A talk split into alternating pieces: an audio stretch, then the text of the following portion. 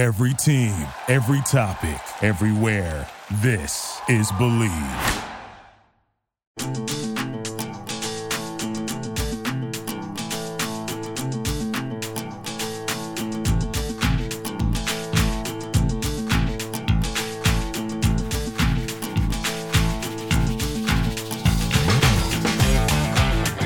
everybody. Welcome back to the Believe in Temple Football Podcast, Season one. Episode fifteen. We've been waiting to bring this one to all of you guys. I'm John DeCarlo, the editor of Al Scoop dot com, the site in the, the Yahoo and Rivals network that covers Temple football, Temple basketball, and recruiting. Here again with Adam DeMichael, former Temple quarterback, former Temple assistant coach. What's on, Adam? What's going on, Adam? How are you? John, what's up, buddy, man? Everything's good here. Everything's really good. I'm just excited about this guy we have on here today. Man, I'm fired up, John. Go ahead. Keep going, man. So joining us in, in a second, again, we've been waiting to bring you guys this episode uh, with Evan Cooper. Um, those of you who follow the Temple football program uh, know who Evan is. He's the Carolina quarter, uh, Carolina Panthers quarterbacks coach and their director of player evaluation. So again, if you're a Temple fan, you know Evan got his start as a player at Temple dating back to when Bobby Wallace was the head coach in two thousand five, uh, before Al Golden took over. So that's as far back as Evan goes. But before we introduce Mister Cooper here, I want to remind you all that the Believe in Temple Football podcast is sponsored by Bet Online. Our partners at Bet Online continue to be the number one source for all your betting needs and sports information. You can find all the latest sports developments, including updated odds on the N B A playoffs, fights, and even the next season's futures. And don't forget that the Major League Baseball season is back as well. Who are you picking to win the World Series? For Adam DeMichael, maybe he's picking the Pittsburgh Pirates to win the World Series. Don't know how likely that is. Not, not today. um, Bet Online is your continued source for all your sports wagering needs, including live betting and your favorite Vegas casino and poker games. It's super easy to get started, so head to the website today or use your mobile device to join and use our promo code BELIEVE, that's B L E A V, to receive your fifty percent welcome bonus on your first deposit. Bet Online, where the game starts. So without further ado, Evan Cooper joining us on the Believe in Temple Football podcast. Evan, what's going on, man? Thanks for doing this. How are you? Man, nothing much, man. I'm great. I appreciate you guys having me. Well, we appreciate you uh, making the time for us. We know you're busy. Uh, Coop got to know Matt Rhule once Matt joined Al Golden's staff, and he later got his start in coaching back in twenty thirteen as part of Matt's staff. Once he came back to Temple to replace Steve Addazio, and he's been working for him ever since, with the exception of uh, that one season he spent in twenty fifteen down in Miami. And, and because Coop and Adam are close friends and have known each other for a long time, they've been roommates. Uh, I'm going to turn this over to Adam here to get us started. Coop, my man, really good to see you, man. Hey, first off, I would just like to um, check in. How's the wife? How are the kids? How's everything going? If I didn't say that, man, and she listened, I know I'd be in trouble and you'd be in trouble. So. Man, everybody is good. Little Coop growing up. Got little Maddie growing up. I feel wow. old, man. If it wasn't for like looking in the mirror, I would think I was a grandpa. That's funny, man. I mean, you and I the same way. I mean, I got my wife and my wife and kids actually just walked in. I, I had to send them packing to get some dinner, some Chick-fil-A, so I could get this podcast going. But now they're back. So if one of the little dudes storms in, man, just keep rolling with it, man. If I get one of them in a headlock or something, hey, man. But to get started, um. obviously, you and I have known each other for a long time, spent a lot of time together as uh, as teammates, and then on the same staffs a couple of times. Like, for the listeners that, you know, may not know you, may not know um, your coaching story from the beginning, um, and how kind of you got to where you are right now at the highest level in the N F L. Just, again, quickly, just let us know your, your story. How did you get to where you are right now? Well, I think I might break some news to some people today because – my origin story actually begins with Adam DeMichael, if you could believe that. So uh, when I got done playing football, I was down in Miami coaching, and I got a call from Adam once Coach Rhule got the job. And he was like, hey, listen, bro, I, I'm going to do this G A thing. Coach was looking for somebody. I gave him your name. And in my mind, I was just like, yeah, sure, let's let's get it done. I could never really imagine that it would bring me to this point, but I would say Adam has a large, large, large role in my, you know, beginning this coaching career. That's how um, it went, you know, and then we we came up and we were graduate assistants together and we got fired together. we, We did a lot of dumb stuff on the field Absolutely. together. And man, uh, that's funny. Yeah, just trial by fire. And, uh, yeah. you know, those are some of the, my best days. Yeah, man, those are those are good memories. And, again, man, I might have uh, helped you maybe slide a toe in the door, bro. But uh, at the end of the day, you came in and you handled business the way you're supposed to handle business. And, and you know, you didn't look where you are now. Um, I appreciate you being modest, bro. But yeah, no, man, for real. We I mean, know, like we said, know you. To, you, you. I remember, hey, John. I remember, I was like, Coop, like, hey, bro. Rhule said, bring him on. He said, I remember he asked me, he's like, Coop. I'm like, yeah, Coop. He's like, eh. he's like Coop wants to be a coach. I'm like, he's coaching now.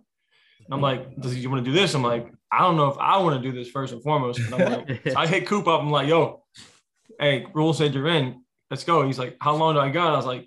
Oh, he said, get up here in like two days. Mm-hmm. And Coop's like buying the next flight up the next day. Or I don't know if you drove at that time, but you know, he was up here in two days and we were just, like I said, man, I remember sitting in E O's grad assistants, you know, watching these. And, you know, we were in this, like the old, old game room, John, like the cruddiest game room. We had two couches. We slept there like four nights a week. We just kept exchanging couches. He had a small one. I had the big one.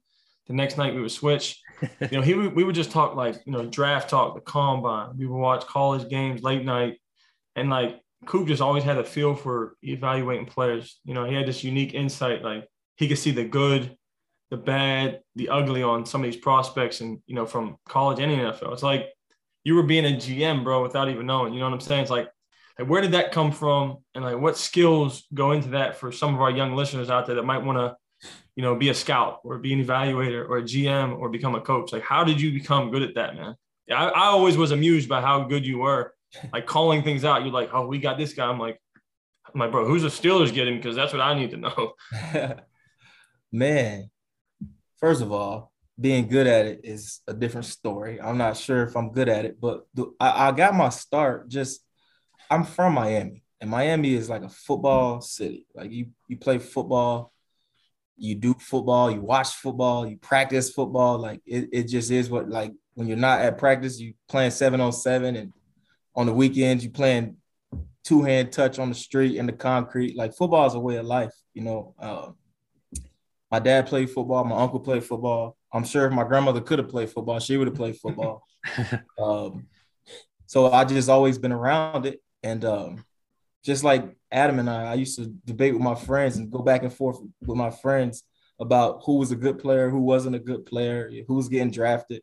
Like, I can remember writing my first scouting report was like, was Kevin Williams from Oklahoma State. Like, I, I wrote that, that that long ago. Like, he's been retired for years. And I, I wrote his scouting report. And I just always have, you know, it's just something that's natural, been natural to me. Um, and in college, I actually got my first full-time job as the recruiting coordinator. So I went from a graduate, a defensive graduate assistant to the recruiting coordinator after a year. So it's always just kind of been natural for me, just evaluating players and just trying to, it's fun trying to project them out and seeing when you see them on tape and when they get to camp, like what do yeah. you see, what do you think, that kind of stuff. It's just always been fun for me. Yeah, it's pretty cool. Like, it's like playing Madden. It's like, oh, you see this quarterback, I'm about to draft him for my team. It's like he's a projected sixth or seventh rounder. And, like, that's how I do it. You know, I mean, that's like, oh, you know, even when we were coaching, it's like, okay, well, we got, um, like, who the heck did we bring in, man? It's like, could this kid, is this kid projected? I don't want to say like P J, but like any of these guys that we recruited when we were there, I G Ms of the world, it's like, okay, is I G M fast enough? No, I G, I G M's going to play in the pros. You know, it's like Ventel, I don't know, all Ventel does is catch fade balls. You know what I mean? And then he comes to us and, you know what I mean? You, you recruited him and, the dude's like the most crisp route runner we have. So it's like your evaluation process, you know, you it was fulfilled. It was true. You know what I mean? Not, not, not all of them. You didn't win on all of them, but that's kind of the business. But I was always amused with how good you, how good you were at doing that stuff. So pretty cool to see. Yeah, I appreciate it. Coop, you've really, you've truly seen the Temple turnaround as much as anyone because you were, you were there in, in two thousand five under Bobby Wallace when things were really tough. Before Al took over, uh, take us back to the beginning. Why did you choose Temple coming out of American Heritage High School in Delray Beach, Florida? Who who else recruited you, and how did you end up at Temple? Yeah, so I was a little bit before like huddle and stuff, and I truthfully I only played organized football from or my junior year and my senior year. So I was late to it, and I didn't go through all the recruiting processes. I didn't go to any camps. Like, I was pretty much an unknown um, until my senior year. And in my senior year, I had a pretty good year. And um, they were the first to offer me and um, set up, like, my official visit. I got up there, and it was just like, you know, going from, I guess, probably anybody's first official visit or any visit. I didn't even do unofficial visits. Any, you can be wild because it's just so much, whatever. When I got there, it just felt like home, just felt like the right place for me. I got around the guys. I liked what, what they were talking about. You know, I'm from the city of my, I'm from Miami. So it's not, it wasn't a huge transition outside of weather. Um, it just felt comfortable. And then as soon as I, well, they offered me a scholarship, like actually on the official visit, and I was just like, they, Coach Wallace called me in, and he was like, "Hey, so what do you think?" I was like, "Coach, if you offer me, I'm gonna commit, and we'll go from there." He offered me, I said I'm coming, and then I just, after the news got out that I committed to them, I had all sorts of schools calling me. Like Kansas State called me and wanted to get me like the very next weekend. So I guess my recruiting took off, but you know, it was already done. I promised Coach that I would come, and it is what it is. I came, and it's probably the best decision of my life. I met guys like A D. I met guys like Coach Rhule, Terrence Knight, lifelong friends, Dominique Harris, those guys, and coworkers, actually. Coop, let me ask you a follow-up, because you just keyed off something in my mind. You said that once you committed to Temple, a bunch of other schools reached out to you, like, like mm-hmm. the state. What was it like? Because you know what happens now. You guys both recruited players. So often, more often than not, and again, fans listening to this podcast know how Temple has gotten good. You guys have oftentimes been one of the first programs to evaluate and offer a kid. And then once he has a Temple offer, he might blow up, you know, because, right. because coaches know, oh, Temple offered him. They've sent some guys to the league. What was it like a, as a, a coach? Maybe both of you guys can chime in on this. Once you guys were the first to offer somebody, then it's like, oh, here we go. Because I remember talking to you guys off, you just, just apart from interviews, we would talk recruiting, and you guys would give me insight. And I remember sometimes you guys would say, well, we'll see who else gets involved now that we've offered them. What was it like to see that as an assistant coach all those years later and being on the other side of it? Yeah, no, it's, it's kind of disheartening, because to be the first to offer somebody, you really have to believe in them, because after, after the first person does it, you know, like we, we, we've offered guys with just one double A, like small, small one double A offer. Right, right, right. And that's yeah. a big leap, you know. That's a huge leap, because it takes a certain amount of belief to say, hey, we, we're going to, like when we offer kids, we expect, you know, they expect us to be able to say, yeah, you can come. And that's how we did it. That's how we tried to, you know, put out our offers. But it, it it's disheartening, because like we did the legwork for a lot of people, and because they had whatever kind of logos, you know.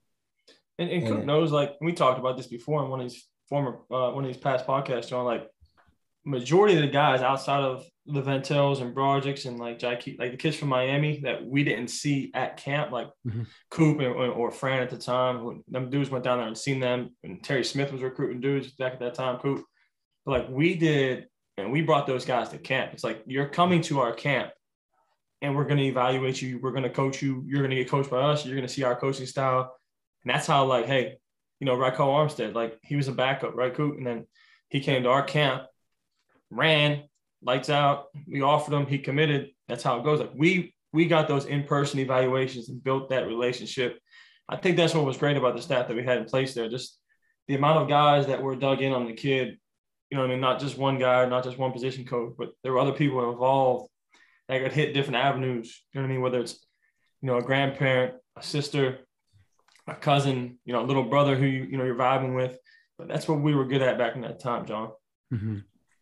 Coop, I, I, I watched your father play for the Eagles when I was growing up, and he was played for them from nineteen eighty-four to eighty-seven. He was the first team all Big Ten player at Michigan. What are your earliest memories of, of being around him, and how much has he meant to your life and career? Yeah, man, he, my father's a big, big, big influence for me, you know, especially in my football life. Um, he introduced me to football. Um, just watching him go through it, and, you know, me and him having well, the name, me being the namesake, you know, a lot of people equate my name to my father, mm-hmm. you know, and it just, it was, it was always something related to football. So I didn't really have a choice. You know, I don't know if I would cho- would have chosen otherwise, but football was always my path because of my father. And um, some of my earliest memories are just hearing people talk about how he was at Michigan. I actually never got a chance to see him, you know, play right. live or whatever, or that I could remember. But just, you know, he was kind of local hero. And um, that's just how I started my love affair with, with football. Did you get, I mean, did you get comparisons growing up? Like when you start playing, heading into college, do you have people saying like, you think you're going to be as good as your father? Or or do people kind of, are they able to separate that and kind of let you take your own path? No, there is no separation. It's always compared. Yeah. Your father versus you, or this or that, or Michigan versus Temple or whatever, you know? So, I mean, that kind of stuff is fun. You know, I never took it the other way. I, I didn't, I didn't take it the negative way. You know, I just, just kind of try to, you know, follow in his footsteps, you know, as best as I could. It's funny, John, I'm a, I'm a, you know, I'm like a, kind of an avid card collector. I'm kind of f- falling off a little bit, but I got this card. Of, I don't have it with me, but I have the, I have a picture of Coop's dad. Like they look, exa- it's, it's unbelievable. Like me and my pops look alike a little bit or whatever. When I get older, I think I'll look like more like my dad, but Coop's dad and him, it's crazy. Like this isn't the picture. This is just one picture of him playing and stuff. That's yeah. But I have the picture, and then the back of him has his headshot, and it's crazy. Like I'm, I'm, I can't believe how like the hairline is just crisp. The facial hair is just is just on point. And I just, I mean, I send it to Coop like I don't know, like once every couple of months. I'd be like, yo, I just found this car. I had it in my car. I think my wife saw it. She's like, why is this in here? I'm like, don't worry about it. So it's just my, kind of sitting in there. My hairline a little bit better though, bro. Don't give me some credit. Give me some. I know, credit. Bro. eighty-four, eighty-five I mean, I don't know how many people were trying to get some crisp haircuts from wherever you're going now, but that's funny, man. Oh man, that's good times. Good times. They're bringing back the the Eagles are bringing back some of the, the for some of the games this season the Kelly Green jerseys. So mm, yeah, going for that retro look that that uh, he had when he was playing with the Eagles. Uh, Coop, you were also, you know, what during your time at Temple early on, you guys were playing that loaded schedule and, and really getting beat up early on before you guys became, you know, full members of the M A C. Was it, was it tough to have faith during that time that things were, were going to turn around? Obviously, Adam and I have talked about this a ton. And, and when did you start to see the culture start to change and shift? Are there any stories that stand out from that, it, whether it was a game, a practice? Because, I mean, you guys went through it and went through the lows of the low before you really started to, to break through. And Al had probably fifteen different cliches to explain how long it took, but what, what was that process like to go through it? Yeah, man, to be honest, I had like a sort of unique perspective on that kind of stuff. I, um, when we got to college, like, especially like my class and the class after me, which was Adam's class, like those two classes really kind of just took it for what it was worth. Like I, I can remember being on the field as a freshman and looking over and seeing T Knight and he like, it don't matter what's happening. Like me and you, we're going to play hard. We're going to grind. Like we're going to have fun. So my freshman season, you know, nobody likes to lose. Um, but I would say we, we never really had to navigate like those different types of feelings. Like it was just football to me. And it was just football to that, that young freshman class, like the Keith Holtz and Dominique Harris is like, it was just football to us. And then when Adam came, Adam gave us, you know, along with Coach Golden and the staff, gave us a different kind of hope, right? With the whole, let's we we'll, we'll, we'll rebuild it from the bottom, from the ground up, and you could just see us get better every year. I mean, excuse me, every week, and you know we were practicing hard. And football is football. Football is fun. Um, so we knew, you know, we knew that we would turn it around. Especially our senior year, we had like a like this feeling, like you know what, we could be good. And if not for some unfortunate injuries, I think we probably would have been one of the best teams, you know, in that era, um, that my senior year. But, you know, what happened happened. And that next year they went on and did a whole bunch of good things. But we you could kind of feel it. But all in all, I would say it was just all, it was just football and optimism and just trying to stick together as a young group. Real quick, before I turn it over to Adam here, A D is going to put you on this. He says he's got to put you on the hot seat here with some fire questions. Who was the best player you, you played against? Any memories that stick out to you? You in my entire career or early in my career? Uh, I guess early. I mean, you probably you could probably rattle off some guys from high school and college. Some of the best guys you ever played. Oh yeah, nah, probably probably the most notable per- person would probably be either Greg Jennings or Antonio Brown. Those guys I had to cover mm-hmm. um, as a young player. I um, hated playing Central Michigan, bro. Yeah, they damn Lefevre just they used to just yeah. tear us up, man. Yeah, we had you know we played against a bunch of a bunch of good guys. What what's what's the left tackle uh, from Central Michigan and the 49ers? Oh yeah, first pick Staley. Yeah, uh, yeah, yeah, yeah, yeah. We we played against a bunch of good players, but you know, I, I I don't know. I never really thought about them as good players until you know after we played after them. After the fact, right? Yeah. Right. Hey, all right, bro. I got about uh nine questions. It's gonna be quick. Just lightning round. Whatever. Yeah, it's a lightning round. eighties hot seat. I put I put maybe one or two other people on it. I had to bring it back for you.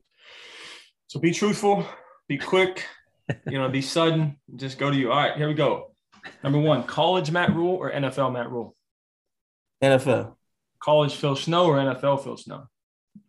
College. Mm. Man-to-man coverage or off-zone coverage? Man-to-man coverage. LeBron on the Cavs or LeBron on the Heat? LeBron on the Heat. What? Is, what? Cities. Cities. Philly or Charlotte? Philly. Mm. Who was the worst G A, me or you? Uh, me, by far. I was told that I was the worst G A in yeah, the history yeah, yeah, of graduate yeah. assistants. He, he knew you take it way better than him telling me that, because I'd be mad for like the next three years. So he probably told you that on the side, like, yo, I was just lying. A D no, no, worse. John, listen. That Rhule sat me down at my end of the year meeting and said, listen, I'm sorry it's not going to work out for you. You're the absolute worst graduate assistant I've ever been a part of. I would never hire you. You should probably look for a job. I'm not even sure if you like football. So that's that, going to be my – once once A D's done with his rapid-fire stuff, I, I literally want to get into that next. Okay. Uh, go go right. ahead, A D. I only got two more quick ones. All right. Full beard coupe or goatee coupe? Hmm. I'm doing the full beard off-season thing. Mm. So – and I like – but I like the season better, so I'll go goatee. All right, man. Number nine, last one. Who's the best player you've ever coached? Ooh. Position doesn't not non-position specific. Oh, so the, the the best player. I don't want to pick your corners because I don't want your corners to hit you up after. So this excluding my corners. Yeah, yeah. Excluding. Can I do? I mean,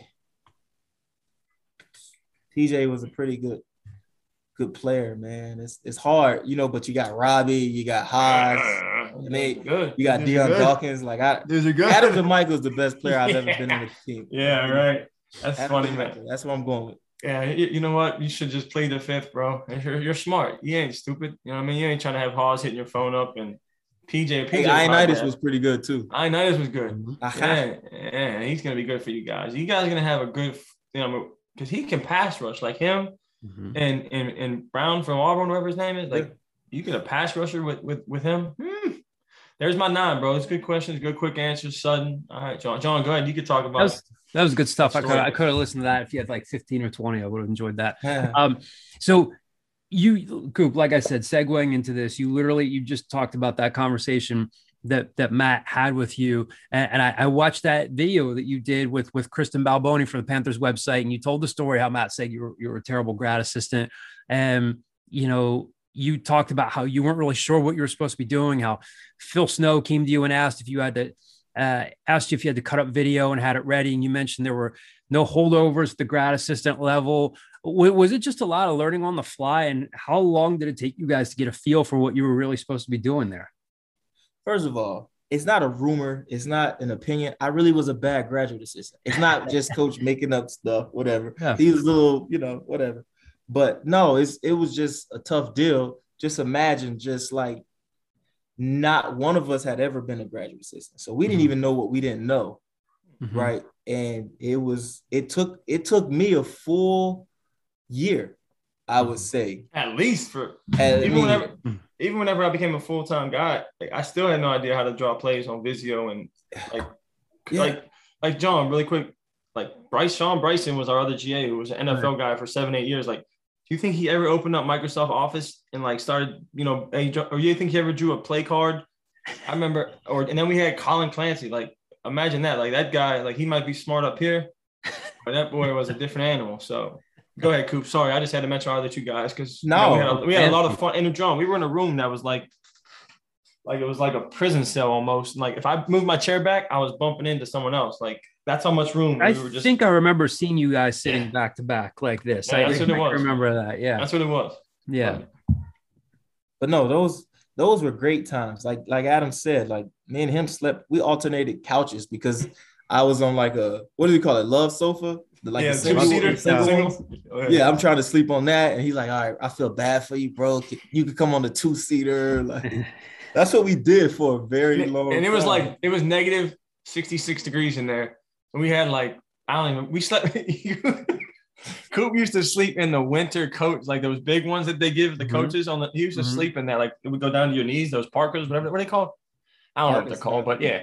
He would sleep. I looked over at him, I couldn't see his face. Now what at what Man, point were you funny. guys weren't you guys roommates together living in Matt and Julie's house? Was that when you were G As or this was this later on? No, no, that's that's G A stuff. Like yeah, that's, that's a little G- bit later. Yeah, we, I, we can, I can't be bringing that up. She still don't like it because of that. Yeah, that's still a sore spot, man. Yeah, but, uh, yeah like that was later when we could actually kind of afford something. When we first yeah. got there, I don't, you know, whatever. But, I don't want to go through any. Uh, that that that life though of of sleeping on couches, it, it like if you could take listeners into that, like it does it just come from? Is it as simple as like we're working till one or two o'clock in the morning and we don't want to be late. So we are literally just gonna we're just gonna get up in the morning and we have to we have to be here. We have to be ready. Is it just that around the clock, I'm gonna do the do my best to not burn myself out type of lifestyle? It's a I think there's like a bunch of factors. Mm-hmm. I think we were broke. That's, mm-hmm. That played Come into on. Yeah, big deal. A little bit, you know, and also like you said, we were working like ridiculous hours. You know, we were working really long, long hours and, you know, late nights, early mornings type of deal. Like I can remember like sleeping four hours and popping up like, what, wait, where am I? Yeah. Three hours sometimes, you know? So mm-hmm. it didn't even make sense to take thirty minutes, thirty minutes, that's an hour up. So instead of yeah. sleeping three hours, you're sleeping two hours. So right. And like Coop worked for, Coop worked for Phil Snow. And then I worked for Marcus Satterfield and like, those guys didn't – it wasn't like, all right, boys, it's eight o'clock. Let's head on home. It was Marcus Satterfield staying up until midnight, twelve thirty, and me having to wait up for him to give me this, the script so I could type it up and do the cards. And it's like, all right, Sat, I'm going to go lay down for a little bit.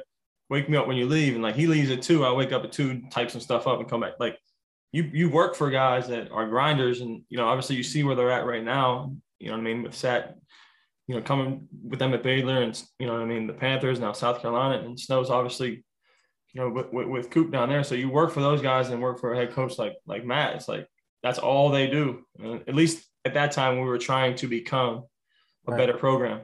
Mm-hmm. So despite you being as honest as possible and saying that you were overwhelmed and didn't know what you were doing as a, as a G A, you had to be doing something right eventually because – you come back to be the director of player personnel at Temple in twenty fifteen. How, how did it feel to come back and, and get a full-time job at a place where you played and a place where, as you and Adam just said, you were learning on the fly. You didn't know what you didn't know, but they liked you enough to, to, to bring you back. So what was it like to, to come back in twenty fifteen? And how would you compare that Temple to the one that you came to in two thousand five? Hmm. I would say there were a lot of parallels, you know, um, you know, Coach Rhule, you know, in our first season, we didn't, we didn't, we didn't win a bunch of games. And in our second season, you could see it kind of switch over. So I actually did not leave for like a season. I left for like an off season.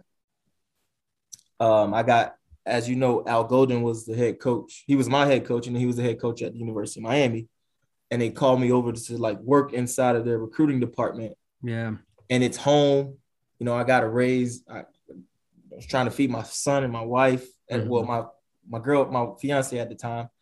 And um, it was just something that I had to do. In fact, Coach Rhule, who I'm close with today, just really close with, I said, Coach, you have to tell me what to do because I don't know what to do. Mm. I don't want to leave, but you have to help me. And he told me that I should go. So we stayed mm. into contact. We stayed in contact, and mm-hmm. I was actually still evaluating players for Coach. He would send a couple players like, hey, we just had these three guys at camp. What you think? Like, hey, offer.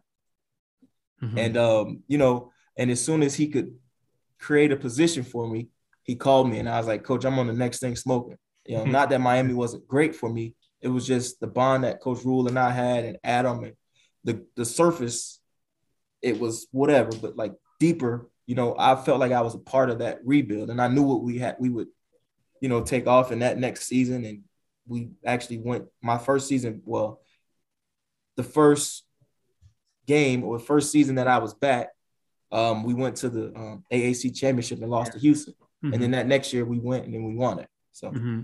I, I had a belief in Coach and what he was doing and what the program, what, where it was headed.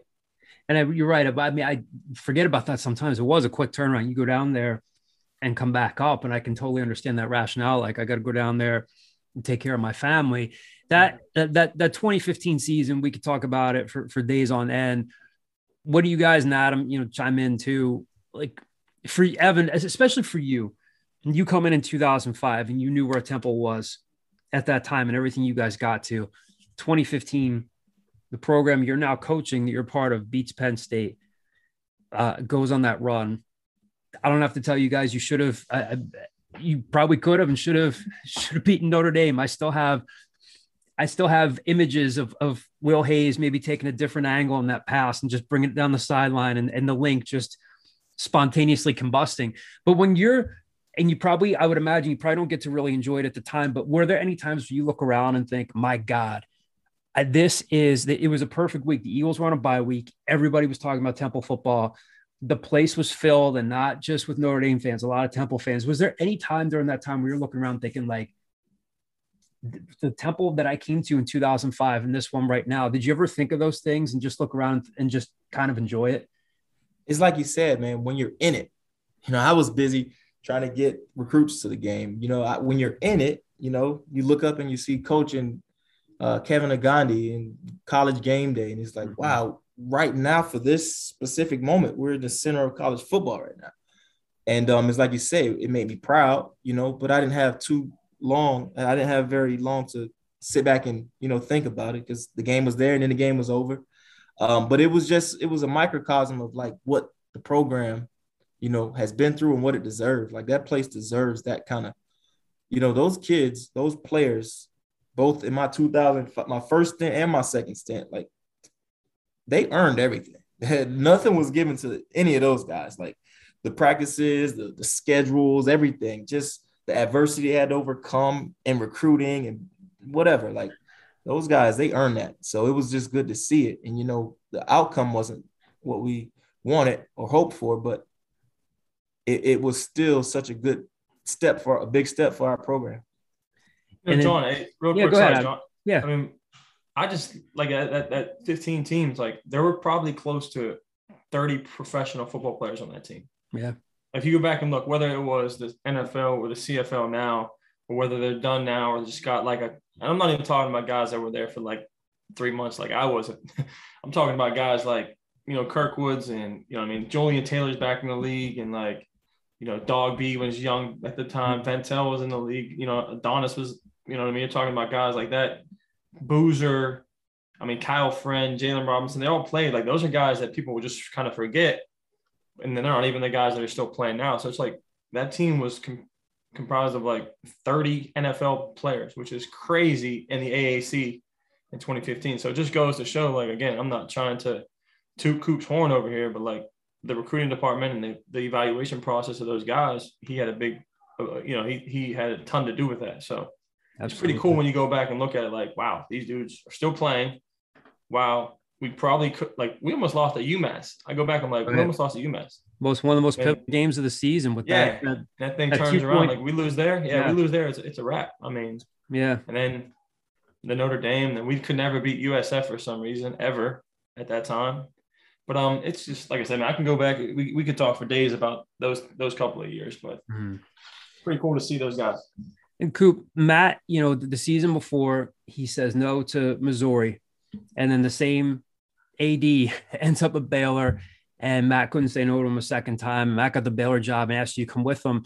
That was like the, the day that Temple fans were really dreading, because they knew that if Matt continued to get better and the program continued to get better, he might eventually leave. What, what was that time like for you? Did you get a sense of like just how down and out the, the, the Temple fan base was at the time? Like, oh, we're losing – you know, the fans are saying we're losing a good coach. We're losing the guy that gets it, that can talk to the media, talk to fans, talk to boosters. And, you know, Matt, you know, again, I don't have to tell you, you know him better than I do. He's not a guy that just talks ball. He's just like, this is all I do. He can talk to you about music. He can connect with your family. So he's leaving, and you guys are going down to Baylor, and you go with him. What was that? What stands out from that time when you're saying goodbye and then going down there, going down to Waco and heading into the Big twelve and then taking on that challenge? man, it's it's another one of those things where you don't really get a chance to just sit back and take it all in, because I had to be, as soon as he got the job, I was on the flight the next day, you know, mm-hmm. trying to put together a recruiting class in a month. So um, I know that coach was sad. We had conversations. I was actually on the first flight over. Like, I had to get on the first flight, and like, there were still coaches in the building when I arrived. So I was in this like small room just trying to put together a recruiting class. Um, left my family. That it was a tough time. That's probably one of the hardest moment, most difficult, not hardest, but one of the most difficult, complex moments of my career. Sure. Just, I had never gone through, like, we won the, the A A C championship. The next day, I was at his house until like one a.m. trying to put together a, you know, a, a, a draft cl- or a recruiting class. And then the next day I'm on a flight. Mm. You know, a tribute to my wife. She was like, she was a rock star about it, but I left, you know, I left to go to Waco, Texas from Philadelphia, right? From Miami to Philly, to Miami, to Philly, to Waco. Just a big, mm-hmm. it's a cultural shock. So, mm-hmm. um, you know, it, I was a little bit sad for coach, because I know that it was a tough decision. And um, if he could have stayed at Temple the rest of his life, he probably would have. I was sad because I knew the work that we all put in and the program was in good hands, you know, and that's my alma mater. And I always have a special place for Temple. Hopefully one day I, I come back and work for Temple. Um, uh, but it was, it was like, it was bittersweet because it was new opportunities for us and all of our coaches, and, you know, everything that came along with being in the Big twelve, and, you know, but it it was, you know, it was tough for everybody involved. Cool. What was like, uh, so obviously you guys were at Baylor. I mean, where there was work, there was, there were, there were rumors of like, hey, Oregon, it's like, you're going to go to Waco, you're going to go to Oregon. Oregon got this Nike stuff. Let's go. Like, yeah. We were in Nike for life. Um, like, what was it like to see Matt and you guys turn things around down there after everything they had been through? And then, you know, kind of had that success you guys had in building a culture, just like we did at Temple. You know, how did you guys, How did you guys do it? Was it the same mode you used at Temple? Was it different because you had more resources, more money, bigger conference, or was it a mixture of a little bit of everything? Yeah, I don't want to go off on a tangent, but it's always the same, right? It's recruit guys, you know, challenge them to do tough things. Don't, like, those guys get recruited and then they only go to college to play football, but that's really not what college athletics is about. That's what the pros is about. But that's not really what college athletics is about. And one one reason that I, you know, believe in Coach Rhule as much as I do is because he cares about the student athlete or the human in the N F L. And it and he we just recruited athletic, fast guys and made them do hard things. Um, tried to teach them values in life, or tried to grow them in that in every aspect of their life. And eventually, the football stuff, it'll work itself out, you know. And that was the model at Temple, and that's the mo- that was the model for Baylor. And I think it's a model that people should, because not every guy that you recruit is going to be an N F L player, right? But they should be great at something, and they should be great, and they should try to be great, you know? And I think that's what we did. I think we pushed those guys to be great at literally everything that they do, or try, just, you know, effort. So, like, whenever um you guys lit it up at Baylor, there's, again, rumors swirling. You know what I mean? Tepper's down there in Waco interviewing Matt, like, you know, there's the Jets, there's the Giants, um, there's all kind of, you know, the Panthers, there's, there are people just talking about him, right? He's a, he's a name swirling. Well, you know, he gets the job. Like, how soon did you know that he wanted to take you with him? And then when you got there, was it like, hey, man, and again, this is a dumb question because I already know your answer. It's like, I arrived, you know what I mean? Like, I'm in the N F L. Did you sit in your office and you were like, like it's showtime, like, I get to go ahead and coach these guys? You know, it's weird because, like, you're way older than these dudes that are, you know, not twenty-one, twenty-two years old. It's like, when did you sit down and say, like, this is the N F L, this is what I want, it's showtime? Man, just because you're asking me this question, I feel like I could be a little bit vulnerable, a little bit. um, sincerely, when coach, so all of coach's decisions, I'm not saying I'm whatever, but he's always, I'm always in the loop, right? We always talk. And um, full transparency, Coach Rhule asked me if he should hire me as a coach, and I said, no, coach.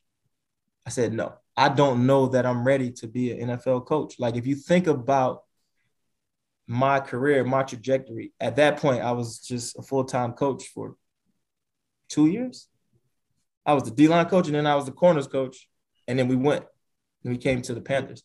And I, full transparency, I said, Coach, I don't know if I could do that job. You know, I never even told anybody else. I didn't, I didn't know if I could be a scout, and I didn't know if I could be a coach. I didn't know if I could do either one of those. You know, I kind of felt like, you know, I'm just getting my my foot, my footing in college. Right. Coach, I probably, you probably should leave me and let me go find another job somewhere else. Like, um, with him being as smart as he is, he said, shut up and uh, meet me in Charlotte. And I said, okay, wow. I'll be there tomorrow. And, um, you know, you kind of try to hit the ground running. Um, you know, like any new job, you know, there's a certain amount of self-doubt for any person. The most arrogant person, the most self-con, there's a certain amount of self-doubt with unknown and new things. And imagine this, I get here working through it, and then COVID hits. Mm. You know, so I was not even able to meet my players until training camp. Right. Like, hey, how's it going? Right. Mm-hmm. Yeah. So I'm yelling at them like this. Yeah. Oh, you need to uh, put your face in the camera so I can. Yeah, right. And, you know, that, that was tough on me, you know, and I spent probably four or five months just not even knowing what I didn't know and trying to adjust because, you know, it's all football, right? And it's all relationships. But the N F L game is a tad bit different than college, you know, with the hashes and the speed of the game and, you know, tempo of the offense. It's it's a different game. Um, and I just, you know, I've been adjusting. I, I learned something new every day still right. today, you know. Right. Um, but, you know, it was just a little bit of self-doubt. And, you know, now, you know, I've – whatever, according to my role, I can do both. Right. Yeah. At least for this year. Yeah, imagine so, that, right? That's yeah. pretty cool. That's good, that's good information, man. I'm sure that our listeners will like that's that. That's only stuff. For you, bro. That's my vulnerability. Yeah. yeah. That, that's another good segue, Coop, because in covering Temple, I always valued the opportunity to talk to you and Adam about just stuff on the record, off the record, just to ask you guys about players, either guys you just recruited or guys that were progressing in the program. And you guys always had great perspective. And, and now you're in that director of player evaluation role there. And you just went to the combine this year. I remember you saying in the past that you were always draft geek. And I would imagine that being in the, being at the combine is kind of like the height of that, right? Like, how was that? And what goes into being there and in your role in the organization? Take us through that. What, what it was like to just get to that level. And now, again, every offseason's a big offseason. This is a really big offseason for you guys. What was it like just being there in that role that's very, very important? Man, so, you know, going to the combine is exactly like you say. Like, we, like, I can remember Adam and I just sitting for this four-day event, just watching every forty, writing down, just watching it from the couch. And same with the draft, but just the combine specifically, um, just being up in the owner's suites, and just watching it, you know, up close and personal, and, you know, trying to take down the notes and, you know, any little tidbits to help us out and just gather information. It's, it's, it is kind of surreal to me, you know, because I am a geek, self-proclaimed, absolutely true. Um, it's just, you know, there's never a dull moment. I don't get bored. You know, I just, I could watch O-linemen getting their hands measured for, for hours and hours. It's, I don't know. That's just what I like. It's weird, but it is what it is. And um, you just, as far as this role is concerned, it's just, is you know, there's just a lot more to it. So typically a D B coach would watch the D Bs and that's it. But I stayed at the combine for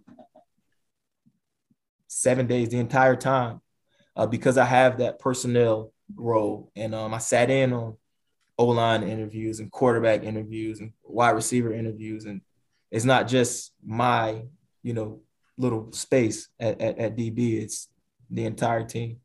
What's it like networking down there? Who do you learn from? Who do you get to talk to? Do you kind of like, do people down there, obviously it's competitive. And I would imagine there's only so much that you want to share, and you guys go out and you hang out, and it's still like a, an industry where you guys kind of want to see each other do well, but only so much. How do you kind of learn and network, and then also kind of maybe keep things to yourself? I, I imagine, maybe, is that a weird balance? Man, so here we go. One more vulnerable note about Coop. The vulnerability I, I, episode with Evan Cooper. Yes, man. That's, I like I it. Like yeah, we're getting some good stuff here. Yeah. So in my life, networking has always been kind of awkward to me because I'm like a real relationship guy. I'm like a authentic, like organic deal. Mm. And it, it, it like kind of gives me like almost anxiety, but just whatever. It raises my blood pressure when I have to like meet a bunch of people mm-hmm. that only care about my title or whatever. Like, I just want to go, you know, have lunch with somebody and be, you know, have a real conversation. Let's talk about like life, like finances and that sort of stuff. So it's always whatever in that realm, like coaching conventions and all, but the combine is a little bit different. You know, you see these guys all year. Like, I'm going to pro day workouts and I'm seeing them on the sidelines, and, you know, you kind of build some, you know, common ground, and you start, start out by saying, what's up, how you doing? And then whatever, then you grow and you're like, man, I just seen you, whatever, whatever. And then you just talk, but you rarely talk about football, to be honest. Like, you don't really talk about football. You talk about all the other stuff, you know? So, Coop, I've talked to Colin Thompson about this, one of another Temple guy, one of several Temple guys that's down there. And I want to ask you about this too. You you guys have seen Matt take criticism before when he was at Temple, but now he's taking it in a different way down there. And, and you guys are really under a lot of pressure down there. And it's kind of, you know, there, you know, he was criticized early on in his Temple tenure before, you know, but there was this belief like he's going to get things turned around. And he did. Um, what is it like to see him go through that now uh, when he's just kind of going through the type of scrutiny that he is now? And you guys know how important this offseason is and this upcoming season. You know, I know Matt would say, you can't let it get to you, you can't let it get to you. But is there any part of you as a human that looks around and says, man, this is, you know, do, do, yeah. how, how is it easy to block it out? Is it harder to block it out? What's it like to kind of see that now down there heading into his third season, being part yeah, of it? Yeah, well, you know, it sucks, to be honest, you know, because it's somebody that I care about. You know, Coach Rhule is my guy, like, mm-hmm. one of my the biggest influences in my life, you know. Um, I can guarantee you this, there will be no harder working because of the scrutiny. Like, Coach Rhule every single day busts his butt. But that's when he's winning, that's when he's losing, that's when he's tying. Just that's just who he is. And that's really who the staff is. It's not like we're saying, oh, we have to work harder now that people think we don't. It's the same process for him. And, you know, it's hard to overlook some of the stuff. But again, like you said, he's been through that at Temple. Everybody thought he was a bad coach at Temple. And by the end of it, they were sad to see him leave. And he went through it at Baylor. Everybody thought he was a terrible coach at Baylor. And by the end of it, they were sad to see him leave.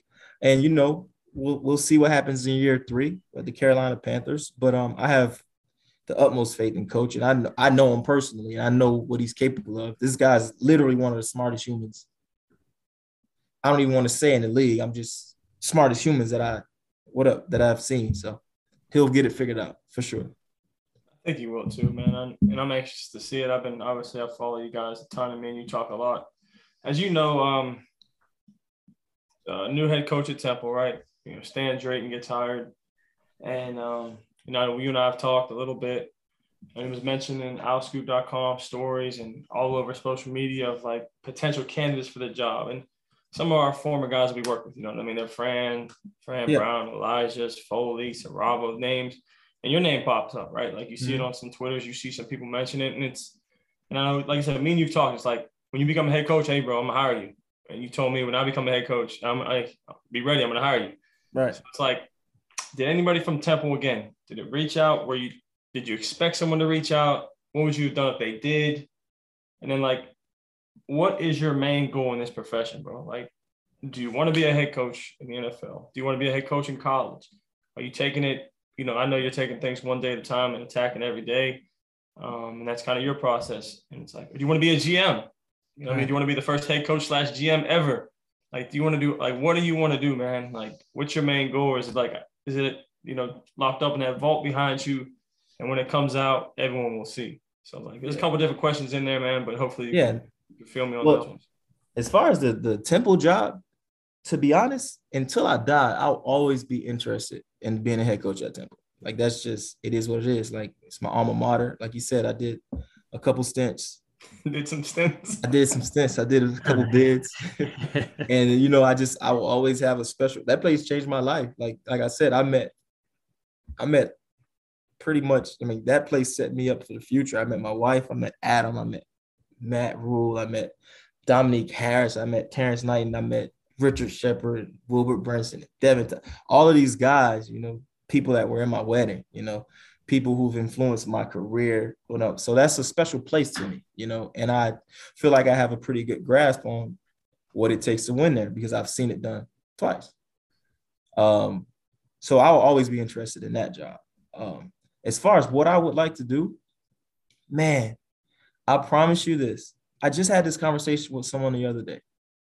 I am not the person who can look too far out ahead. I never have been, you know. Um, I think Giannis said it. He was like, if you live in the future, you die in the present. If you live in the past, you die in the future, or something, something to that effect. And it kind of hit me like, I cannot plan for the future. I can't. So literally every single day, I'm just trying to be the best at my job description. Al Golden told me this. He said, master your current role and then ask for a big one. So I kind of have lived that way, you know. Um, however it shakes out, you know, it's weird because in college you do both. Like there is no personnel side, coach side. Coaches recruit their own happiness, so to speak. You know, they right. got head coaches especially. So, you know, whatever. Um, I just really enjoy both. Like if you watch me in the draft room or in the evaluation. Yeah, that's the coolest session. thing ever. When I see pictures of you in the draft room, I'll screenshot them so fast and I've seen them. It, you know, it just feels like I'm home. But then when I get on the grass and I'm coaching and I'm talking to Dante Jackson or J C Horn or C J Henderson, or, I just feel like I'm at home again. I feel like that's my passion. I feel like I can have enough passion for both of them. It's a little bit extra work with both of my titles. Shout out to my wife. But um I just, you know, I'm just fulfilled in both of those. So to long story short, to answer your question in a roundabout way, I try not to look too far ahead. Right. You know, I just try to master my current role. And then whatever happens after that happens. Hmm, absolutely. Coop, this was, that. I respect that. This was, uh, this was a ton of fun. We could probably sit around and talk for hours, but I know this is a busy, busy part of the, the season for you guys with the draft coming up. Best of luck to you. Um, best of luck in the draft and the offseason and everything. This was this was fun just going down memory lane. Thanks for spending some time with us. We appreciate it. Hey, anytime, man. Anytime. Hey, listen, Coop, man. Coop, Coop. Tell me, Coach Jay. Hey, Coop, let me talk yeah. real quick. Let me talk. Hey, man, listen, first off, hey, we're on Zoom right now so you can see me. Listen, I'm proud of you, man. Seriously. We've come a long way. So I'm, I'm, I'm proud of seeing the things that you're doing, the dad that you become. And then I'm, I, the only thing I need is some more gear. That's it, man. But I'm you, proud man. of you, man. Listen, I'm proud of you, man. I love you. I'm, I'm happy that you're doing the things you're doing.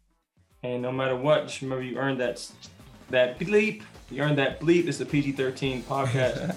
But I'm proud of you, man. I love you, man. So enjoy it. And like I said, if we ever get back to Temple together, we'll talk to Coach Drayton and get him right. No doubt about it, bro. I appreciate you, and I love you too, bro. Sure. Sure.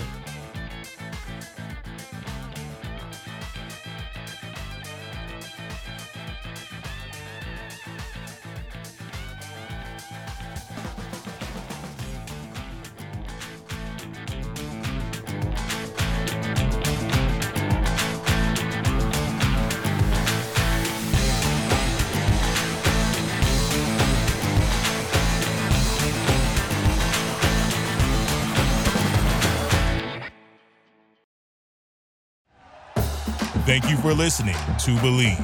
You can show support to your host by subscribing to the show and giving us a five-star rating on your preferred platform. Check us out at Believe dot com and search for B L E A V on YouTube.